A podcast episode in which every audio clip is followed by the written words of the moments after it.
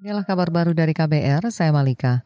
Saudara bekas pimpinan KPK Saud Situmorang mendorong penegak hukum mengusut dugaan tindak pidana pencucian uang TPPU oleh Firly Bahuri. Kata dia indikasi itu menguat lantaran Firly tidak melaporkan secara benar harta kekayaannya di LHKPN.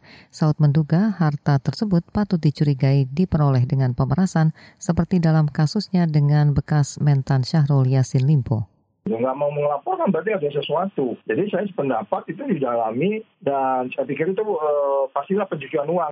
Bekas pimpinan KPK Saud Situmorang menilai putusan Dewas KPK memperkuat dugaan pelanggaran pidana Firly Bahuri yang diusut kepolisian. Dia mendorong polisi segera merampungkan berkas perkara Firly agar tersangka dan barang bukti bisa dilimpahkan dari penyidik ke kejaksaan.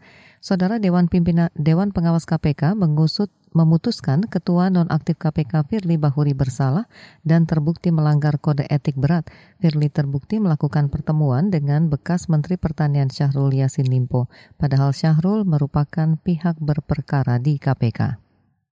Badan Nasional Penanggulangan Bencana BNPB mencatat pekan ketiga bulan ini telah terjadi puluhan bencana yang didominasi banjir.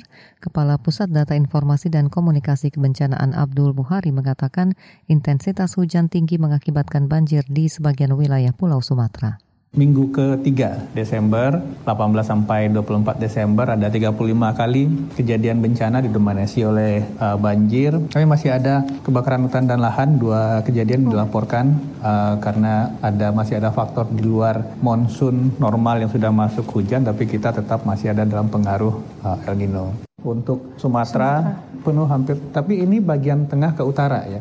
Uh, Sumatera Barat, kemudian Riau, Sumatera Utara dan Aceh itu sangat sangat intens, sangat uh, signifikan.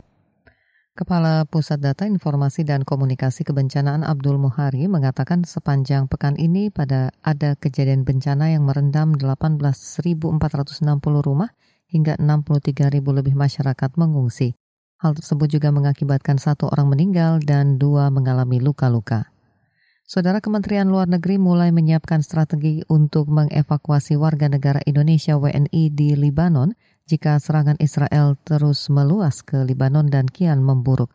Melansir antara, Menteri Luar Negeri Retno Marsudi mengatakan hal ini mempertimbangkan jumlah WNI di negara tersebut yang cukup banyak yakni 217 orang. Ketegangan di perbatasan Lebanon-Israel dilaporkan terus meningkat setelah Hizbullah dan Israel saling tembak di perbatasan. Sinhua melaporkan pada Senin lalu Hizbullah melancarkan dua serangan terhadap beberapa pos Israel di Israel bagian utara. Di saat yang sama Israel melancarkan serangan udara yang menargetkan beberapa kota perbatasan di Lebanon Selatan. Demikian kabar baru dari KBR, saya Malika, salam.